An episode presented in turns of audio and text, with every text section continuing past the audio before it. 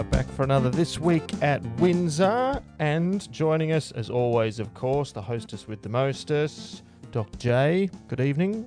Should I take offense? I'm a hostess. The host, the, yeah, it doesn't rhyme any other way. The host with the most. There you go. That works. I'll take it. And special guest, Pastor Chris. Good evening. G'day, Ardin. How are you? Not too bad. Not Excellent. Too bad. You guys have had a week off. You've had it like a junket, off just swanning around. A junket to Padstow. Padstow, jewel of Sydney. It's just the most beautiful place. What were you doing in Padstow? We were doing a, what would you call it, a training seminar, workshop, Initiative. endeavour for two days called Building a Discipling Culture. This is the third intensive. Intensive, that's the word they use. That's it.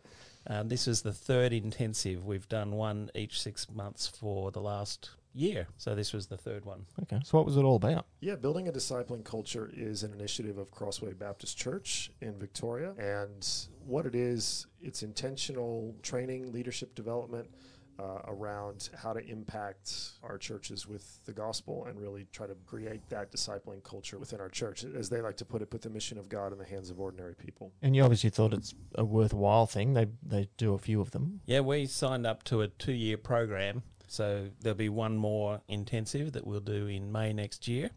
And in between the intensives, we've been having fortnightly coaching with a guy that's previously already been through it and is implementing it in his own church. Yeah, cool. I personally have found it extremely valuable. Uh, I think for one, it's just good to step back and, and have a look and why do we do the things we do as a church? Why do we organize our ministries the way that we do? Uh, one of the things that I've taken away over the last couple of years is the importance of removing complexity. We add a lot of complexity into things. Like we make it really hard for people, hard for them to get to know people, hard for them to get involved in a small group, hard for them to get baptized, hard, you know, just we just make it complex unnecessarily. And I think it's that kind of thinking that says, okay, what are we really on about as a as a church? And what are we trying to do? What's our mission? What's God enabled us to do? What's He calling us to do? And I think building a discipling culture, particularly these intensives, it gives us a great opportunity to look at the strengths and weaknesses of the church, to try and dream big, think about the goals, and then map out a plan for how to get there. How soon do you think we see tangible stuff coming out of this kind of thing? Yeah, well, we are looking at starting a coaching cluster or maybe more than one coaching cluster within our church where we start to take people from the church and implement these discipling program things with them. Um, so I, that'll start happening in the next six months. And I think we're already seeing it. I mean, uh, what you don't know is behind the scenes, we've been engaging people in our world, in our everyday life. We're trying to read the Bible with them, inviting them into this great story that Jesus has invited us into. This story of having peace with God and being reconciled and, and you know rediscovering our purpose and, and meaning for existing, really. And so, just learning how to cross that chicken line, as they say, and, and sort of break the glass, if you will, on uh, you know you keep your religion in a little box and say it's actually not there for you to keep in the china cabinet it's it's actually a living faith that it's meant to impact the decisions and the way you go about things and so you know instead of having it in this little trophy case where we say oh look gee i'm a christian. You know come, it's so shiny and beautiful. Would you like one too? You know? Uh, say these words and maybe jesus will give you a trophy. Like it's not that. It's like no this is something that we breathe and this is something that we bring into every aspect of who we are. And so it's been challenging but also exciting to do that. And i i mean i won't tell you who but you look around the church and i know there's people who've walked through the doors of our church because we've been trying to implement these things Have we? Do you think we've officially rebounded after COVID? Are we back to pre-COVID levels? Not necessarily. I, I suppose most of the time you would measure it in numbers in Yeah. on, on seats or in giving or whatever. But do you think we're kind of back to where we were? i would say we're a little bit beyond where we were Yeah, right. I think I think before COVID, there were some questions that were significant that we hadn't addressed, and I think we've started to address those. While there's some people who haven't returned, which is is something that gives me pause, um, and I reflect on, and, and and I don't take lightly. But while there's some people we're waiting to see, there's been a whole lot more people who have joined the fellowship,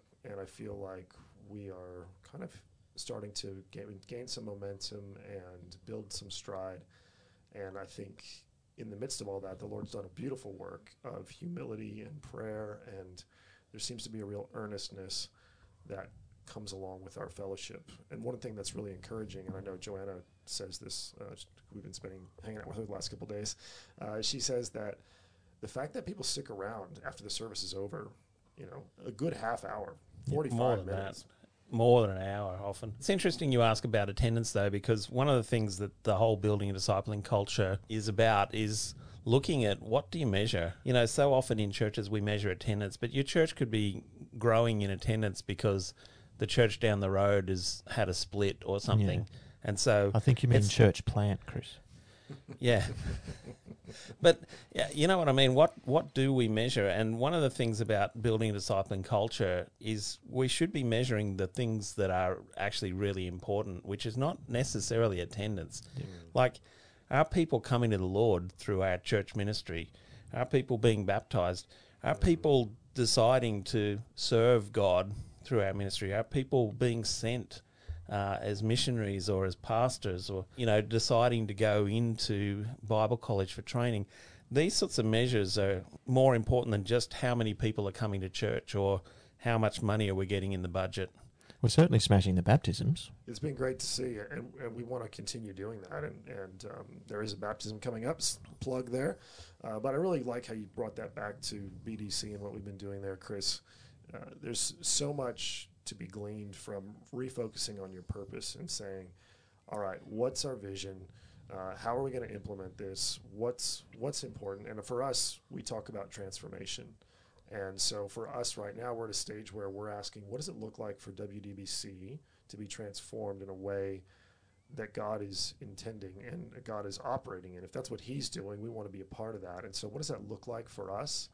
And so, we're beginning to identify that and and what it means to be that family of faith, you know, following Christ to freedom. And I know for me, it was great to do some reflecting and say, okay, you know, what, what, what might that look like for us? And, and I think, you know, just one little snippet is we're, we're a church that really values knowledge of God, but I think we need to put a greater value on trusting God.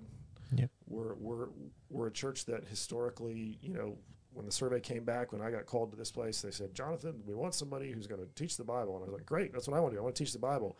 Uh, but if all we do is know what the Bible says and think about the Bible, and we don't actually translate the Word of God into a trust and a relationship with God, then we're actually stopping short of what we need to be because faith is the gateway to transformation. That's the distinctive. That's the thing for us that is going to, you know, it's where we encounter the Lord in our day to day life. And so that's just one example for me of saying, let's take what we are, let's probe a little bit deeper, and let's ask ourselves, what would it look like? And so, you know, we might need to press on that a little bit to say, hey guys, it's great that we're learning all this stuff and we know all this stuff, and we're going to continue to teach the word.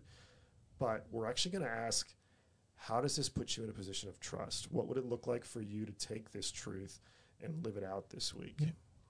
Yeah, I know in my own life it's far easier to define the God of the past and the God of the future Mm. than the God of the present. What is He doing today in my life, you know, day to day? Yeah. Yeah, and an active part of you know building a discipling lifestyle. So I'm bringing this back to me, is saying, God, what are you saying to me today? Can you lead me to a person today that I could invite to read the Bible with me, or is there someone in my life that you're already doing a work in God that I need to be sensitive to? So that I can start walking with them in that work. Great, you know that idea of God of the present is mm. really important. What sort of percentage of the church body would be would be plugged into s- small groups, home groups, Bible studies, that sort of thing? Yeah, that's a great question. I would say on the books, over 50% of the membership. Now, it's not like we're, we're, we're tracking people, but we do want to be aware because we realize when someone walks through the doors of a church, that's a big risk, right? That's a Mm. big thing. It takes a lot of courage to do that. We want to honor that.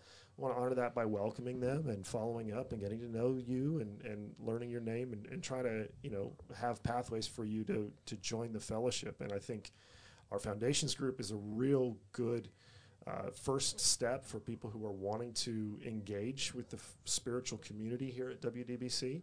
And from that, we, we try to encourage them into small groups. And I've been thrilled to see what God's been doing uh, in, in the small groups. And, and one of those is the one that, that I I know you're a part of, Ardin, which is, which is the men's group. How would Yep. you say that's been going? And you've been there for a while. What's the arc been in that group's creation? Yeah, so we've just been going through Luke, um, and it's been a, a fairly long journey, but I would say a very in depth journey. So if, mm-hmm. if Bible study is your thing and you're a bloke, then yeah, Wednesday nights is, is for you. My wife and and several other women from church run a, a parallel ladies group mm. on the same night.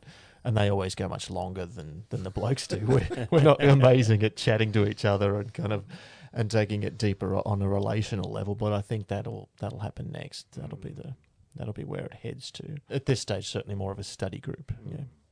But that's a great example. I know that there's people who have jumped into that group who maybe they're not even church members yet. They're we might not really see them regularly on a Sunday, but they've decided, hey, I'm going to plug in here, and that's that's really important because if you just go to church on a Sunday, I mean, it's very difficult to be engaged in that 24 7 life of a disciple if you don't know who your brothers and sisters are outside of that hour and a half on a Sunday. And we also had some exciting slash sad slash difficult slash you know new endeavors news this week that uh, Steve-O and his family might possibly be moving to to Coffs Harbour, which is a, a, a probably a, a, pretty big blow, I imagine, to the church and certainly to you, to the rest of you in leadership here, but also I guess an exciting opportunity for them. Yeah, very bittersweet, I would say, is is what comes to mind. I think from a kingdom pers- kingdom perspective, uh, this is what we want to be doing you know, we, we and I think it's our track record here at WDBC. I mean, we've had the likes of Ross Clifford and Ian Altman and Graham Chatfield, and these are all people long before I got here who have had various you know times working as a pastor or associate pastor in this fellowship. So it's very much a part of our history and DNA.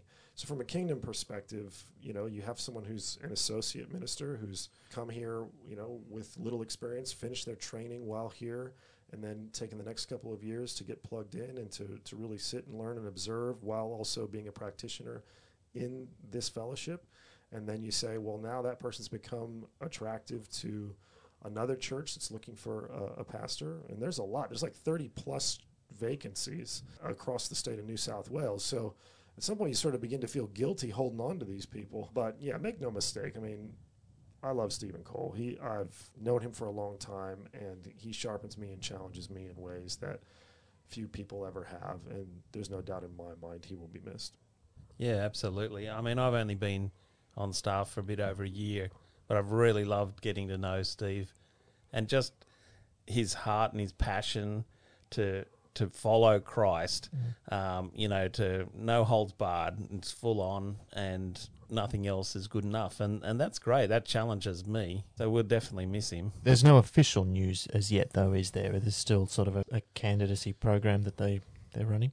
Yeah, like most things, uh, like most things in churches, the process is incredibly complex and awkward. So, uh, especially congregational ones, but we love it. We love congregationalism and uh, meetings and meetings, of course. New and improved meanings. While somewhat complex, the process is uh, a church uh, will advertise an opening. And in that advertising, at that time, they're gathering a search committee who's going to be reviewing applicants and interviewing them. Uh, so, uh, Stephen, uh, I'll let him sort of share a bit more about his process, but very much directed by God and by the Spirit, and, and the eldership uh, can affirm that. Um, but Stephen, you know, was made aware of an opening, uh, felt like the time was right, like God was calling him to apply. They've reviewed his application. Once they narrow their focus down to him as a preferred candidate, um, it's then time to come back to the leadership of the existing church and say, you know, and Stephen just let us know a couple, about 10 days ago, uh, hey, I've been invited to candidate for this role, which means the church will have him up. He'll preach on the Sunday. He'll do some additional interviewing and conversations with church leadership and the search committee.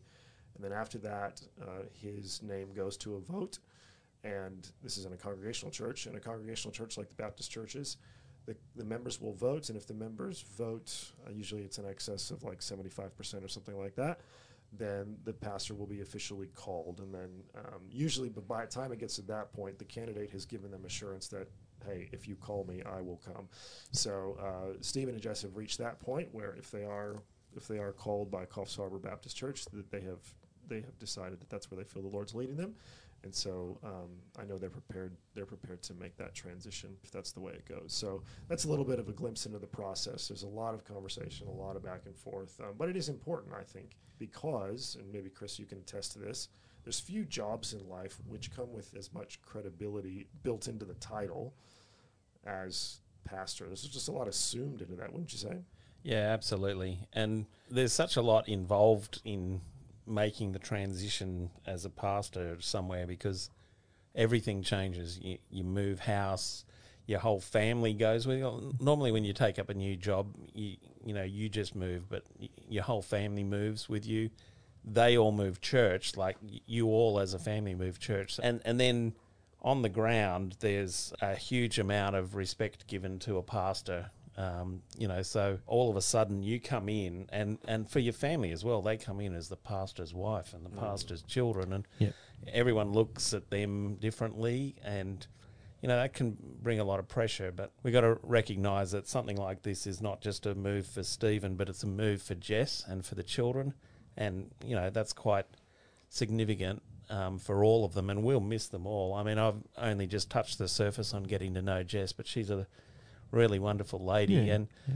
and um, you know we've seen young Sebastian get baptized Mm. here, and you know so as a church, there's a fair bit of grief in in seeing them go, but also great joy that you know God is leading them on and that this is going to have an impact for the kingdom you know beyond WDBC I'm Yeah. glad you brought that up, Chris. I, I, I cannot agree more. If uh, I'm really sad for people who haven't had a chance to get to know Jess and to get to know their children. She's uh, an amazingly godly, patient, discerning woman, and uh, the love that exi- is exhibited in that family, I think, so reflects the father's heart. And so we will definitely miss all of them. But that's that's the beauty of the kingdom of God, right? There's there's no so long. It's just we'll see you later. You know, it's it's not particularly in New South Wales Baptist circles where you just everyone knows everyone. that's right There's always a reason to come to the Hawkesbury, isn't it? And Coffs is a great place to holiday.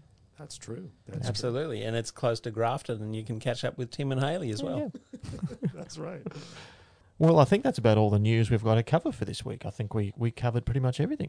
Well, before we go, I would love to hear just a little bit of a funny story, maybe something that hit you, Chris, over the last couple of days. I know I have one, but do you have one? Okay, so this is. I found this amusing at the time. We were led in worship yesterday morning by um, a guy who's a, pastor of another church, and he was playing the, the piano, and, and he was so enthusiastic that it was like an electric keyboard, but it had a you know a, a foot pedal for you know sustain or whatever it is, but he was getting so enthusiastic that as he was hitting the foot pedal, it was like it was percussion. And I'm thinking, I hope he doesn't break that foot pedal. but he was just so enthusiastic to praise the Lord. It was it was really funny and it was great. It was one of those things where where worship begins, and and I was like, I was my head was in two spaces. One, I was with you. I was like, is this whole thing gonna fall? Like, I've never seen somebody so rock the keyboard that I'm actually afraid it's like the mic and everything's gonna fall off. Uh, but on the other hand, I was captivated by his enthusiasm, and I was like, "Wow, this is it's, it's like Dick Van Dyke and Mary Poppins, you know, the one man band, and you know everything's right. everything's going." Uh, it was lovely. But my amusing takeaway from the last couple of days is I learned something about you, Pastor Chris. Oh no, I learned something about you. Uh, this could be bad. yeah. So for those who didn't know, we were we had four guests on the trip. We had Chris Cullen, Warren Johnson as an elder, and then Joanna and I as the other members of the ministry team here. And so we're all going, and uh, Joanna and I had the privilege of sitting in the back seats. And the first day, Chris got to drive, uh, and we we rode in the Cullen wagon. And then on the next day, Warren Johnson drove, and, and we we rode in the Kathy Mobile. And so what was interesting was the first day, no Google Maps, no no, no GPS, no navigation all the way from here to Padstow uh, in rush hour. He's a pro. And then and then on the second day, it was a constant dialogue between Chris and the GPS about, about which way was the correct way to go. And I was so impressed at your knowledge of Sydney traffic and just landmarks. Chris is like, well, you know, you should turn left at that big shed that's just like three blocks down. I'm like, what? How do you know all this stuff? I don't know. I was, I've driven around Sydney a lot all my life, and, and I seem to have an innate sense of direction. So Well, moral of the story: if you're getting in the car and Chris Cullen is in the passenger seat, don't take out your GPS. You'll be fine. Just say, Show me the way, Chris. Show me the way. Christopher, take the wheel. well, thanks for coming along, gentlemen, for another week. Thank you for having me. And we will do it all again next week. Looking forward to it.